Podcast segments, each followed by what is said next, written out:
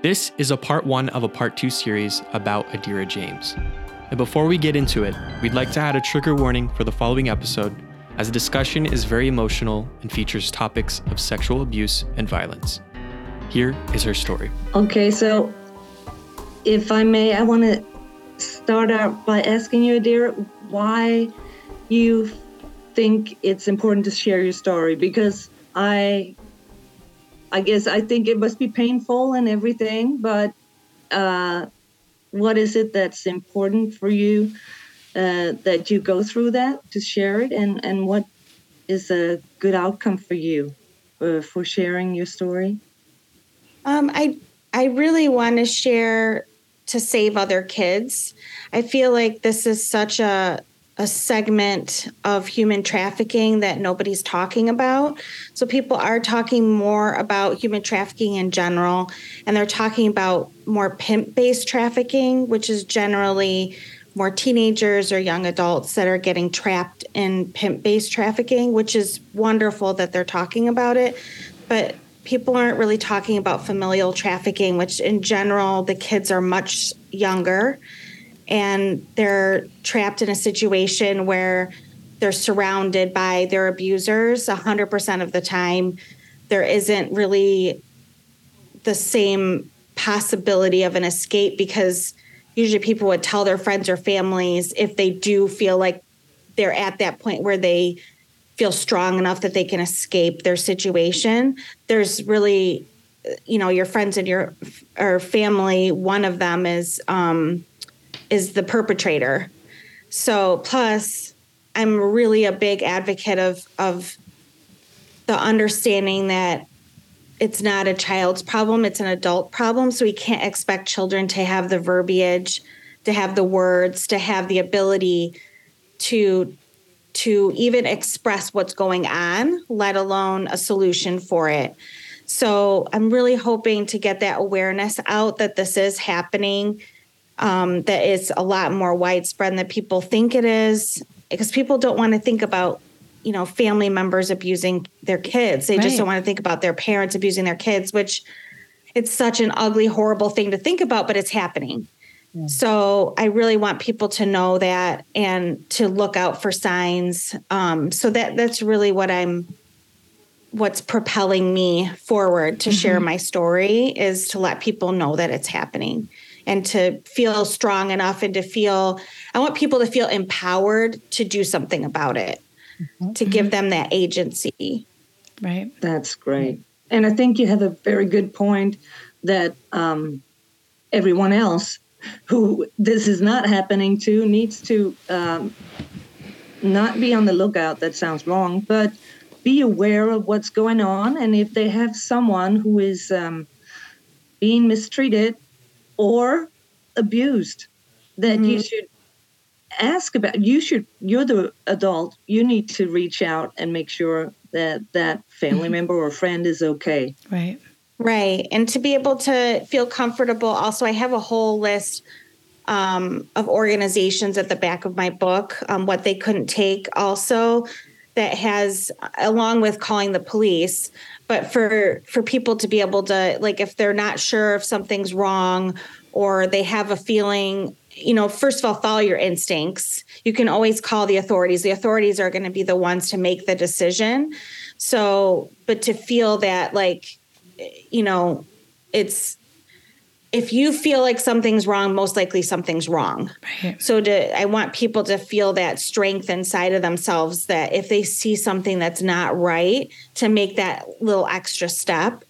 And and I'm also hoping that survive other survivors are able to hear my story also and feel that they're not alone. Right. So that's another reason I really want to get my story out so that they you know people it's it's so difficult, such a difficult situation when it's your family and and to know that you're not alone. This isn't you know an uh, isolated incident, and that there is help out there, and there are other people that are surviving it and trying to be a warrior every day, just like them. Right. Oh, that's very much appreciated mm-hmm. that you're doing that work. You know, I because imagine, it is. Yeah. Hmm. I but it is like it must be uh, connected to a lot of shame and all of that because you're the child and your family is supposed to show you what is right and wrong and protect you so right. how are you supposed to know like obviously you know that it's wrong because it feels wrong and mm-hmm. it's un, you know terrible but when you're a child you'll think that it's you right. Right. That's the the problem always. Yeah definitely because you don't have the when you're a child you have no no power in the situation really. I mean you can't make what are you supposed to do mm-hmm. when it's your parents and you're five years old? What what yeah. can you possibly do? And also it's so normalized at that point. Like for me i was trafficked from age 2 to 12 and there was still mm-hmm. abuse that happened after that but so i didn't know any different. I had no idea um, that i knew just like you said i knew it wasn't right. I knew i was being hurt. I knew i was unhappy. I knew all of those things but i didn't know that this wasn't what it was supposed to be like to be a child. Like i didn't know that not everybody's household is is like this at you know three four right. years old. Right. I had no idea. So it's just it's so normalized. That's another reason why um it's you can't expect a child to be able to uh you know go to an authority or tell somebody is because it's so normalized they don't know mm-hmm. that they're even in a situation that they can tell anybody. Right. You know, when you're three or four years old, five years old, you you really there's no way for you to know. Your parents are like your gods almost. Mm-hmm. They're, they're supposed to teach you, just like you said, what what morality you know is, what ethics are, what being safe means, what being loved means. They're supposed to teach you all of those things. And when they're the ones taking all that away from you, then you're you've you know you're basically in a situation where there really are so few options. Right. Um, dear, right. can you and, tell and, us, like, from the, uh, I mean, I know a little bit about your story because mm-hmm. I, I read the blurb of your book. I didn't read the whole book, but I just mm-hmm. read the mm-hmm. blurb, so I know a little bit. But um, can you tell us um, a little more about your story, what happened, and how it started? Yeah, first I also I wanted to give kind of the definition of what familial trafficking is because I think sometimes it's nice to start with that just because some people don't even um, have the they don't have the knowledge yet about what sex trafficking is what child sex trafficking is. And so i like to kind of start if that's okay with you with kind of a definition from the national center of missing and exploited children or NCMEC so basically, child sex trafficking is a form of child abuse when a child's under 18, where they're advertised, solicited, or exploited through commercial sex act. And then familial trafficking is when a child is trafficked by a family member or someone who um, who the child perceives as a family member. So you know how sometimes you'd be like, "Oh, that's Uncle Joe," but it's really mom's best friend you know so it could be somebody perceived as a as the um, child's family member. And it's basically where that sex act is taken in exchange for money drugs a plus a place to stay like anything of value.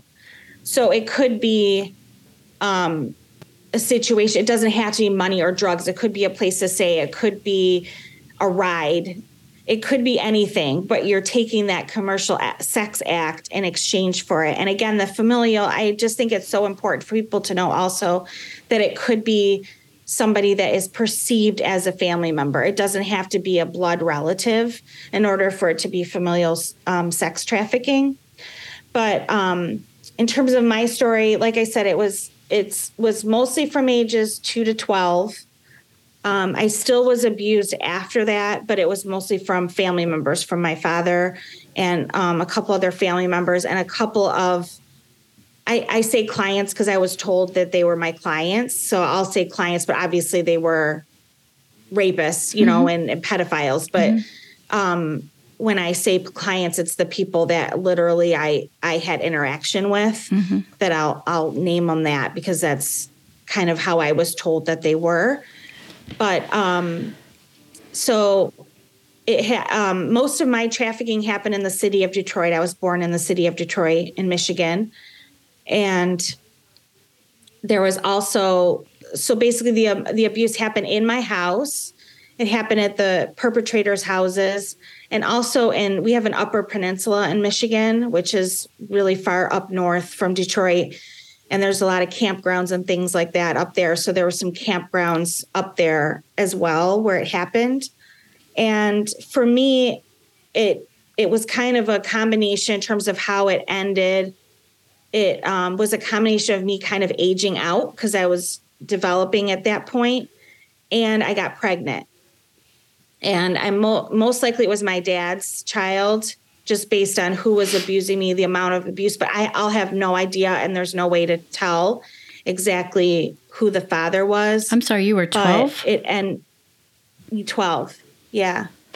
So um they aborted the baby and but i think it scared them a lot because then how are you going to explain um, what's going on. Because for my situation, I never was taken to the hospital for anything. My pediatrician was actually part of the ring, so it was a it was an organized pedophile ring for me. So my my parents, both of my parents trafficked me. Both of them were involved. It wasn't just one parent, but it was within a group of like a very organized pedophile ring of very influential people in the in the area. So there was politicians, judges, police officers, um, and and people that worked with my dad. My dad was um, really, in terms of what was give given in exchange for me, it was elevation in his job and money. So that's what his what my parents benefited from from selling me.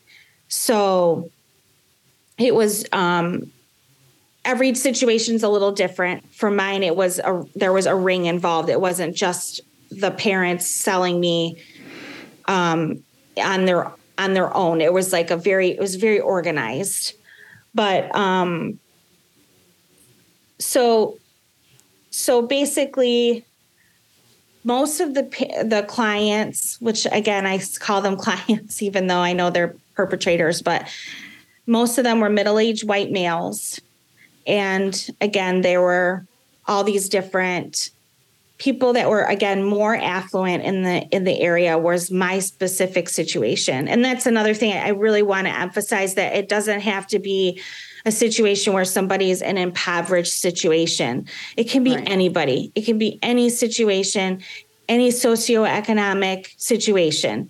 So you don't always when you're looking and again your instincts are popping off but you're like oh but they have nice clothes on. Mm-hmm. it, it doesn't mean anything just because somebody has nice clothes or they have a nice car or it seems like the parents have good jobs. It, it doesn't matter. If this is happening, it's happening in any situation. So um, it started with the with the age two, as I said. So I have no memory of anything different. So for me, the only outlet that I had really was school I was allowed to go to school, which I feel very lucky that I was allowed to go to school. But school was kind of like my acting job, and home was home because I I was threatened with so many things not to tell. So I was threatened with they, they gave me drugs and alcohol from very little, from like three or four. I mean, my first memories have me like having alcohol um, and drugs. So I was given an, intravenous drugs, pills, um, they chloroform me sometimes to get me to, to places that I wouldn't remember where I was going. I was, um, again, given a lot of alcohol and I don't know what else. I have no right. idea what else they gave me, but I was under the influence a lot um, and taken these different places or at home, both places. I was given all these drugs and then I was threatened. Like I had clients that threatened me that my parents would be like my dad would get fired if I told and my family would be out in the street. So I had that threat. my um, one of the clients and my mother actually buried me up to my head, up to my face, one time because I, um, I um, upset one of the clients, and so that was my punishment. How horrifying! I was horrifying. Yeah, it was horrifying. So I had no doubt that if I told, I would be dead. That was my that was my whole my whole way of keeping my keeping the family secrets was if I tell that I'm going to die. And, I'm sure you were not wrong. Right. You know, if that was your feeling, that yeah. was how it was. Yeah.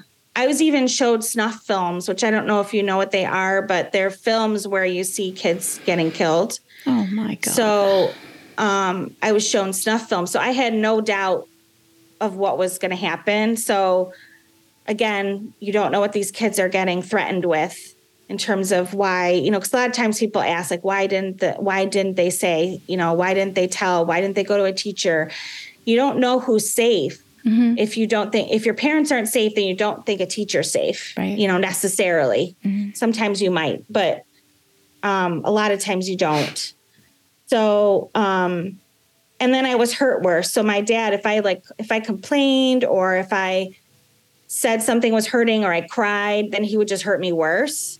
So, like everything had a punishment. Everything had a punishment in terms of anything I could have even possibly done what they would conceive as being wrong. Right. There was a punishment for it. So, another thing that was a part of my abuse was, which I think is very common, is um, there was a lot of pictures being taken by my father. He took pictures and videos, which is child sexual abuse material. What they used to call child pornography mm-hmm. is now C SAM, C S A M. And um and that was taken of me and then those were given to the client. So sometimes it, it was taken of me by myself and sometimes it was taken of me with the client and then the client would take it with them or they would pay extra for it so that was really really difficult too because i felt like a piece of me was being taken for them to take mm-hmm. home like mm-hmm. an extra piece of me like a piece of me was already being taken from the abuse and then they got to take a piece of me home yeah so that was a whole nother like level of of abuse and um and also in terms of just a, a different thing too. I'm mixed, so I'm I'm um, black, Indian, and German, and I think being black and Indian, um, because most of the clients were white males, were middle aged white males. I was like exotic, so they requested me wow. a lot for that reason. And I also had a gap in my teeth, and I I know I was requested by at least two people for my gap in my teeth. So there were requests too. It's just it's such a sick mm-hmm. it's just a sick culture. So I know I was requested for those things. It, at least there's probably more, but I know at least for that. Mm-hmm. Um, but I do think that my teacher should have seen like my main thing is I think teachers, doctors, police officers, like social workers, they're the front line mm-hmm. and figuring all this out and being able to help children. But um, for me, like I missed so much school. I had injuries on me, permanent bruises. I had um, like there was a lot of lies like they i would miss school and i knew i was with a client up north for instance and i would miss school but they would tell them i was sick i was malnutritioned so there's all these things going on that i feel like the teachers i think they're more trained now um, than they were on this type of a thing. So I think maybe it would have gotten picked up now, I would hope. But I was sent to school sick. I was, there was just so many signs. Like I, I, I, I was able to like, I, I, my dad would dislocate my hips and my shoulders a lot. So my hips and my shoulders would pop out a lot. And I was able to get them back in on my own. Like just weird things that, that it, like something's wrong here. Like it could be, they could have thought maybe it's just physical abuse or maybe it's um, emotional. They, they, there's so many signs of abuse that I, I feel like they should have picked up on. Um, but one thing I think, like my pediatrician was in the ring. Yeah. And he um he took care of all my immunizations, all the things the doctors did. I, he had a room in the back of his house. I would walk in. There was a room that was set up as a as a examining room. Mm-hmm. So it had everything there, a scale, everything. But he would abuse me in there. But he would also repair any tears or um, give me any medications or um, give me anything like if I had some sort of infection, he would take care of all of that too. So there was no exposure to the outside other than school. So I didn't have like a regular doctor. I actually didn't know what a regular doctor was until I was 13 and I was taken to a regular doctor and I freaked out because there was kids in the waiting room and there was a receptionist mm-hmm. and it just was like I had no because I'd walk in there's yeah there was nobody there mm-hmm. and it was just me and the doctor and then he abused me while I was in there so I was scared to death mm-hmm. you know so the um so that was also a part of it that I mm-hmm. think why it didn't get caught um was because I only had that exposure you yeah. know um can I ask a question? Do you think perhaps the, yeah. the teachers didn't know what to look for number one but also number two they're just overworked and there's so much like you got to do this and you do this and do this so that they're not even thinking physical or they're just not even thinking period? Do you think that was it, part it of it? could be. It could be. I think i think a lot mm-hmm. of it is um is training. I think a lot of it is training because yeah. i feel like um yeah i think I feel like i don't know I think teachers no. go into it because they care for kids. So I think that that caring right. is there. It's just maybe you're right. That is the training, and um, yeah, you know, didn't know what and to I look think for. it was yeah, they didn't know what to look for, and mm-hmm. I think I think again, you look at like who my parents were, and they were more affluent in the area, you know, because my dad got all these crazy raises. He became a vice president of his of his work of a big company, and I think as as a society generally people think that if that if somebody has a more like um stable environment as it looks from the outside that there's no more stability in that situation and that's not necessarily true right. so even though it may look on the outside like it's a stable situation so the teachers might have been like ah, i don't know this isn't quite right but you know we know that mom and dad are there you know mm-hmm. mom is at home she's not working mm-hmm. dad is working at a night at a good job and um, she's got her uniform is clean all the time she's got you know this and she's got that so yeah. maybe it's just mm-hmm.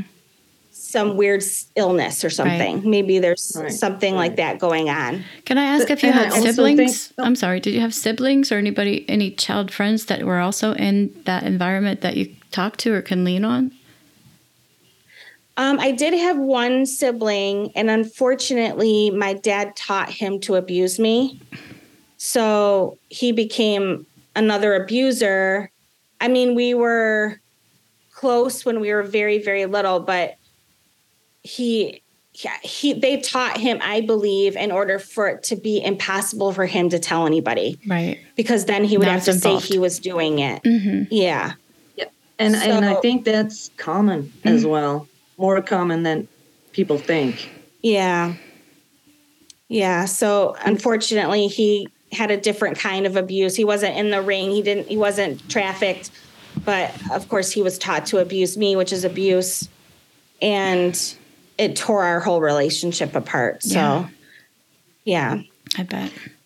Uh, do you think that maybe in the last decade or so, there has also been kind of a change in the way people look at uh, sexual abuse and trafficking because it used to be like a stranger danger thing some mm-hmm. creepy looking guy in a van mm-hmm. and mm-hmm. just stay clear of those and people have not been um, aware or paying attention to their neighbor or mm-hmm. stuff like that i just think that you hear a lot of stories where it's right in front of everybody, mm-hmm. Mm-hmm. and um, people just weren't looking. It wasn't in their mind's eye that. Mm-hmm. I completely agree. Yeah. yeah i feel like it's it is still important to to tell kids about the stranger danger but we have to expand that conversation um, i've actually written a couple children's books and one of them was about a, a neighbor and one was about um, one was about more of a, a, stranger but they the stranger said that they knew the parents and kind of that whole scenario and then one of them was a neighbor who um, who basically trapped I, all the characters are kittens but mm-hmm. um, but but yeah i feel like that, that whole conversation needs to expand i think it is expanding just like you said i think people are noticing it more now thank goodness mm-hmm and they are I think people are getting more exposure. I think people are understanding now that it's not just an international problem, that it's happening outside of the country, mm-hmm. but that it is a domestic issue also, which I feel is a new revelation for people. Um, so I do think people are waking up more to the to the, all the different aspects of trafficking. I just think right. that we need to bring more awareness to the little kids. Absolutely. And and also awareness to I mean I would think why did nobody ask themselves why this pediatrician had a consulting room in his home? Right. Like his his family, his neighbors, his right. friends. That that's the huge red flag. I mean, right. this is a lot of people and they have like a huge like um you know uh they meet a lot of people a lot of people know them right and there must have been a million red flags things right. where you go huh and sure care a lot of a lot of uh, children um, patients uh, or was it just you did did he have um, a larger um, I want to say client base because that's exactly mm-hmm. what this was mm-hmm. instead of uh, patients. Yeah, there were other kids in the ring for sure. Um, so I know that there were other kids that had to have gone in that back room. I he also what I found out later is he was some big time pediatrician at a big time children's hospital in the area. So he had his own big practice in the hospital where I'm hoping, I'm hoping against hope against hope that he was at least ethical there, you know, mm-hmm. When um, he was in more of, it wasn't in a situation where he was in control of every element of it. You know, he's in a hospital and he's got receptionists and mm-hmm. nurses and parents and everybody going in with the child that I'm hoping none of those children were abused. But um, I, I know that he had other other kids come to that back room because there were other kids in the there were other kids in the ring. So even if he wasn't sexually abusing them, maybe I don't know. I'm I don't know whether he abused boys and girls. I know he abused girls because he abused me, but I I know for a fact that he gave medications to the other kids. So at the very least, he was involved with drugging the other kids. Wow. Yeah so he was he was horrible. I I it's it's been like a different a different healing thing mm-hmm. with him, a different healing uh path, I guess, with him because there's a different you know, there's uh, every all the different perpetrators obviously were horrible pedophiles that hurt me so hor- you know horribly but each one there's like a little bit of a different a little bit of a different um healing path i guess. With my parents i'm angry about certain things or i'm upset about certain things. There's different situations with the pediatrician there's a little different. I'm writing a second book right now and I'm, i've written letters in them as as a way to to talk to them and and kind of get through my emotions with it. And i have one with the nameless abusers and one with the faceless abusers because sometimes i don't remember every single detail mm-hmm. of every abuser you know sometimes i'll remember their pants mm-hmm. or i'll remember a hand or i'll remember a face or i'll remember a sound or a smell or mm-hmm. you know it all comes back a little bit differently but it's been um it's been different with with each situation and and what I've I just like with the pediatrician, it's just, you know, you take an oath. Mm-hmm. Yeah. you know? It's a whole level. You take an oath. Yeah. Yeah. Above and, all, not cause no harm. Exactly. Yeah. Exactly. Wow. So I think that you're incredibly strong mm-hmm. and I'm just I'm really uh, inspired and in awe of you really. Oh, to, thank you. Yeah. Well to be able to talk about it and then just survive. Mm-hmm. I mean Yeah. And and I was thinking what what has helped you like survive when I was a child, it was really dissociation that helped me being able to just check out. And I came to kind of welcome the drugs and alcohol because it was easier to check out. Right. But um, yeah, just being able to separate from myself and just let my body be my body and kind of float. I, I can see myself from the outside and some of my memories. I can see myself from the outside looking down. Hmm. And that was really how I survived.